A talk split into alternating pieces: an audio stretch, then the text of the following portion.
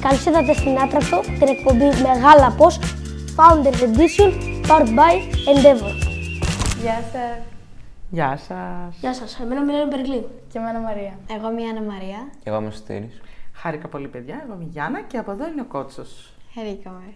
Λοιπόν, πείτε μας την ιστορία σας. Λοιπόν, με λένε Γιάννα όπως σας είπα, μεγάλωσα στη Θεσσαλονίκη.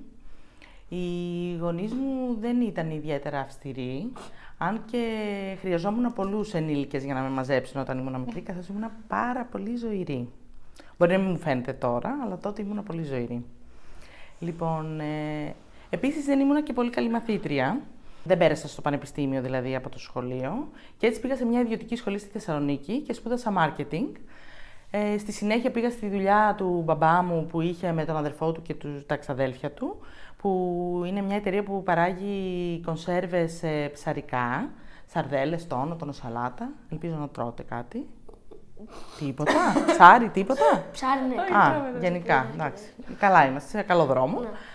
Ε, ε, λοιπόν, και εμ, εκεί με βρίσκεται και τώρα, μετά από 20 χρόνια. Όταν ε, η οικογένειά σας έμαθε ότι θα συνεχίσετε την οικογενειακή επιχείρηση, πώς ήταν η αντίδρασή τους; Ε, θέλω να ελπίζω ότι ήταν χαρούμενοι. Ε, σίγουρα είναι, είναι πολύ δύσκολο σε μια οικογενειακή επιχείρηση. Βασικά είναι πολύ δύσκολο να δουλεύεις με την οικογένειά σου. Είναι πολύ ωραίο, γιατί εντάξει είναι άνθρωποι που τους ξέρεις και εμείς στη δικιά μας την επιχείρηση έχουμε το καλό ότι είναι τέσσερις άνθρωποι της οικογένειας, οπότε είμαστε με τα ξαδέλφια μας μαζί, είμαστε πολύ μεγάλη οικογένεια. Ε, το οποίο είναι πάρα πολύ ωραίο να δουλεύεις μαζί τους, αλλά ταυτόχρονα είναι και λίγο δύσκολο γιατί πρέπει να κρατήσεις και κάποιες ισορροπίες που σε κάποιο άλλο εργασιακό περιβάλλον δεν χρειάζεται. Ε, οπότε αυτή η, για τον μπαμπά μου, ας πούμε, να κάνει ένα βήμα πίσω για να βγω ένα, εγώ ένα βήμα μπροστά, είμαι και το μικρό παιδί της οικογένειας. Είναι λίγο, θεωρώ ότι στην αρχή δεν θα του ήταν πολύ ευχάριστο. Ευχαριστώ. Ε, όχι γιατί ήμουν εγώ, αλλά γιατί και αυτός προφανώς καταλάβαινε ότι μεγαλώνει, ότι πρέπει να κάνει ένα βήμα πίσω, ότι έρχεται η νέα γενιά να αναλάβει, οπότε όλο αυτό νομίζω ότι ήταν ε, έτσι που λένε χαρμολύπη. Είναι και χαρούμενος για μένα και λυπημένος για αυτόν. Υπήρχε κάποιος άνθρωπος που. σα- Υπάρχει βασικά κάποιος άνθρωπος που σας εμπνέει ή και στο παρελθόν. Και αν έχει αλλάξει το, το άτομο. Ε, νομίζω ότι η έμπνευση έρχεται από τους ε, γονείς μου. Ήταν και οι δύο επιχειρηματίες. Οπότε έτσι στα τραπέζια μας τα καθημερινά και το Σαββατοκύριακο ειδικά πάντα υπήρχαν κάποιες επαγγελματικές συζητήσεις. Οπότε κάτι έτσι παίρναμε και εγώ και οι αδελφοί μου από αυτά τα τραπέζια και η κάθε μία το έχει εξελίξει διαφορετικά στη ζωή της. Αλλά σίγουρα έτσι σαν ε, μέντορα ας πούμε θα έλεγα τους γονείς μου. Όταν ε, τελειώσατε το πανεπιστήμιο και γυρίσατε πάλι στην Αθήνα, ε, σας είπε ας πούμε ο πατέρας σας να πάρετε την επιχείρηση ή ήταν η δικιά σας ε, Πρωτοβουλία. πρωτοβουλία; Η αλήθεια είναι ότι μ, γιατί μεγάλωσα σε ένα σπίτι που πάντα άκουγα για αυτή τη δουλειά, μ' άρεσε και μ, ονειρευόμουν να φτάσει αυτή η μέρα που θα πάω να δουλέψω εκεί πέρα, χωρίς να μπορώ να φανταστώ ότι μετά από κάποια χρόνια θα την αναλάβω κιόλας, δηλαδή γίνανε όλα πολύ πιο γρήγορα από ό,τι τα είχα στο μυαλό μου. Αλλά σίγουρα ήτανε, δεν ήταν προτροπή του πατέρα μου, αλλά σίγουρα προσπαθούσε και αυτός να δει αν μπορώ να, να κάνω αυτή τη δουλειά, γιατί ναι, μεν είναι μια οικογενειακή επιχείρηση, αλλά δεν πάβει να είναι μια επιχείρηση η οποία πρέπει να επιβιώσει, ασχέτου αν θα πάει το παιδί σου ή κάποιος ε, εργαζόμενος. Άμα δηλαδή η επιχείρηση δεν ήταν οικογενειακή, πιστεύετε ότι θα είχε τέτοια επιτυχία; Ε, θεωρώ ότι το οικογενειακό της ε, προφίλ είναι πολύ σημαντικό. Δηλαδή πιστεύω ότι δεν θα είχε τόσο μεγάλη επιτυχία και μ, ε, πιστεύω ότι ε, όταν δουλεύεις, ε, ό- όταν μεγαλώνεις σε ένα τέτοιο πλαίσιο, γιατί δεν νομίζω ότι θα δούλευα διαφορετικά σε κάποιον άλλον, δηλαδή αν δούλευα κάπου αλλού δεν πιστεύω ότι θα δούλευα με άλλο τρόπο, αλλά μ, θεωρώ ότι όταν είναι και δικό σου και έχεις μεγαλώσει ακούγοντας γι' αυτό, έχεις ένα περισσότερο βάρος και θέληση να πετύχει, γιατί έχει πετύχει τα τελευταία 100 χρόνια, ας πούμε, λες τώρα σε Και μένα. Την αγαπάς και πιο πολύ. την Ε, επιχείρηση. φυσικά, φυσικά, φυσικά. Ε, μιλήσατε επίσης για στόχους και κατάκτηση της επιτυχίας. Πώς πιστεύετε ότι κατακτάται η επιτυχία; Ε, με πολλή δουλειά. Πολλή δουλειά. Πολλή δουλειά. Ε, η επιτυχία καταρχήν δεν κατακτάται από έναν, έτσι. Ε, ένας είναι αυτός που φαίνεται, αλλά υπάρχει μια ολόκληρη ομάδα από πίσω η οποία βοηθάει στην κατάκτηση της επιτυχίας. Όταν ο στόχος είναι συγκεκριμένος δηλαδή, είναι μια ομάδα από πίσω που τρέχει. Δεν το κάνω μόνη μου, σαφέστατα. Ε, οπότε η καλή επιλογή συνεργατών και καλύπτοντας όλο το, ε, το φάσμα, ας πούμε, όλη την, όλο τον κύκλο της, ε, ε, της πληροφορίας, φτάνεις να κατακτάς τον, ε, τον στόχο σου και να έχεις επιτυχία. Ε, έχει επηρεάσει την πορεία σας το γεγονός ότι είστε γυναίκα; Κοίταξε να δεις, είναι μια ερώτηση που τα τελευταία χρόνια την ακούμε πάρα πολύ. Ε, σαφέστατα, οι γυναίκες τα τελευταία χρόνια φυσικά έχουμε βγει στην αγορά εργασίας και είμαστε ισότιμα μέλη αυτής. Ε, δεν νομίζω ότι έχει επηρεάσει με την έννοια ότι έχει δυσκολέψει ή έχει διευκολύνει την επαγγελματική μου ζωή το ότι είμαι γυναίκα. Σίγουρα όμως στην πορεία μου αισθάνθηκα κάποιες, ε, κάποιους ανθρώπους που με αμφισβήτησαν γιατί ήμουν γυναίκα ε, που μόνο δύναμη και περισσότερο θάρρος μου έδωσε για να βελτιωθώ, όχι για να το βελτιωθώ, για να ανταπεξέλθω στις συνθήκες αυτές ε, στα επόμενα χρόνια.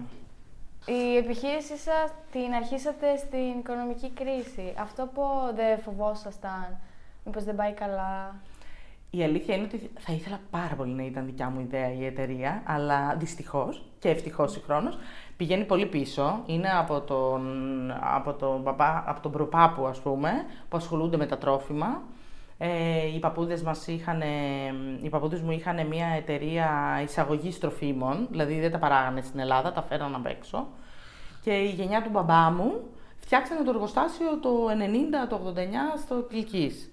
Ε, εγώ ανέλαβα την επιχείρηση, δηλαδή έγινα γενική διευθύντρια, ας πούμε, σε μια περίοδο που ήταν όντως η κρίση, ε, που ήταν έτσι μια δύσκολη περίοδο, ήταν πολύ, ε, όμως είχε πολλές προκλήσεις, που πάντα οι προκλήσεις δεν έχουν, κατά την προσωπική μου άποψη, δεν έχουν αρνητικό πρόσημο, μόνο θετικό. Ε, πού βλέπετε τον τζίρο της εταιρείας σας σε 5-10 χρόνια από τώρα; Κοίταξε να δεις, εμείς τα τελευταία χρόνια ε, ήμασταν μια επιχείρηση σταθερά των 28 με 30 εκατομμύρια, με κάποια πίξ, κάποιες χρονιές, με κάποια υψηλά κάποιες χρονιές και κάποια πιο χαμηλά κάποιες άλλες. Ε, αλλά πέρσι με πολύ μεγάλη χαρά κατακτήσαμε τα 38 εκατομμύρια, έναντι τα 31 το 21. Οπότε στα επόμενα 10 χρόνια μας βλέπουμε ότι θα είμαστε κοντά στα 45 με 50 εκατομμύρια ελπίζουμε. Ναι. Και προσπαθούμε πολύ για αυτό το στόχο. Υπάρχει ισορροπία ανάμεσα στην προσωπική σας και την επαγγελματική σας ζωή; Ε, είναι ένα στοίχημα καθημερινό αυτό, είναι η αλήθεια. αλλά υπάρχουν περίοδοι ε, που δεν υπάρχει αυτή η ισορροπία, αλλά υπάρχουν και περίοδοι που τα καταφέρνω περίφημα και έχω μια πολύ ωραία ισορροπία και τα τελευταία χρόνια έχω καταφέρει να, να τη βρω. Δυσκολεύτηκα πάρα πολύ ε, και κάποιες φορές τη χάνω γιατί δεν είναι όλοι οι μήνες και όλες οι μέρες ίδιες. Ε, οπότε θα πω κατά γενική ομολογία ότι έχω όμως πλέον. Με πολύ μεγάλη χαρά θα το πω αυτό. Πώς το πετύχατε αυτό; Υπάρχουν, ε, υπήρχε μια περίοδος στη ζωή μου στην οποία δεν, ε, δεν είχα αυτή την ισορροπία, οπότε η επαγγελματική ζωή ήταν η βάρος της προσωπικής. Γιατί το ανάποδο δεν συμβαίνει σχεδόν ποτέ. Ε, αλλά ε, φτιάχνοντας την κατάλληλη ομάδα στην δουλειά και ανθρώπους που μπορούν να σε βοηθήσουν, ο καθένας από τον τομέα ευθύνης του, ε, να, ε, να βγάλεις εις πέρας μια, ένα project ή την καθημερινότητά σου, ε, σε ελαφραίνει από το να έχεις το άγχος όλων των πραγμάτων. Οπότε είναι πιο εύκολο να... Ε, χρειάζεται λιγότερο χρόνο αν έχεις μια ωραία ομάδα δίπλα σου να το κάνεις όλοι μαζί, παρά να είσαι μόνος σου. Οπότε έτσι ελαφρύνθηκε η επαγγελματική και η προσωπική υπάρχει, οπότε την ισορροπείς πολύ πιο εύκολα μετά.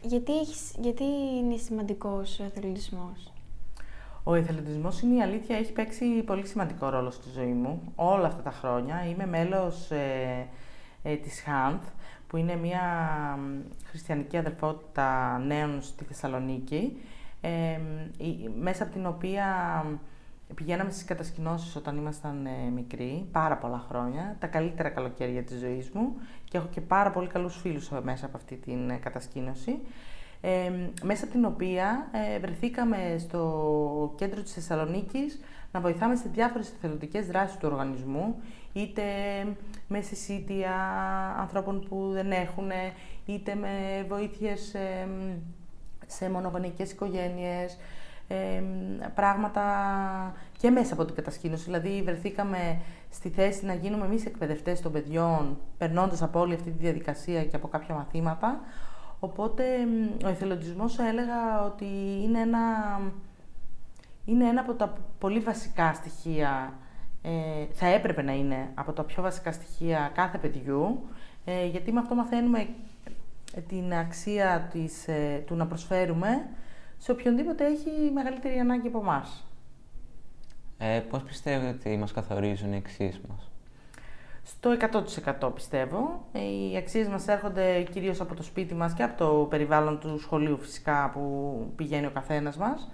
Οπότε νομίζω ότι έτσι οι αξίες που η δική μου οικογένεια ε, μου έδωσε ε, ήταν φυσικά η πολύ μεγάλη αγάπη και τρυφερότητα, οπότε αυτό μεταφράζεται στα επόμενα χρόνια στον εθελοντισμό, το να θέλεις να προσφέρεις δηλαδή σε μια πιο ε, δύσκολη κοινωνική ομάδα και σίγουρα ε, η αξία τη δικαιοσύνης, ας πούμε, το έρισμα το οποίο από τους γονείς μου έχει έρθει και το κουβαλάω κι εγώ. αυτά θα έλεγα. Ευχαριστούμε. Εγώ ευχαριστώ πάρα πολύ. Τα πάτε πάρα πολύ ωραία. Α, χαίρομαι πάρα πολύ. Αφού τα βρίσκετε ωραία εσείς που έχετε ακούσει τόσα, είναι θετικό. Ευχαριστούμε πολύ. Σας ευχαριστούμε πάρα πολύ. Είμαι εγώ ευχαριστώ πολύ. Από εμά, γεια. Από εμά ελεύθερη. Από εμάς.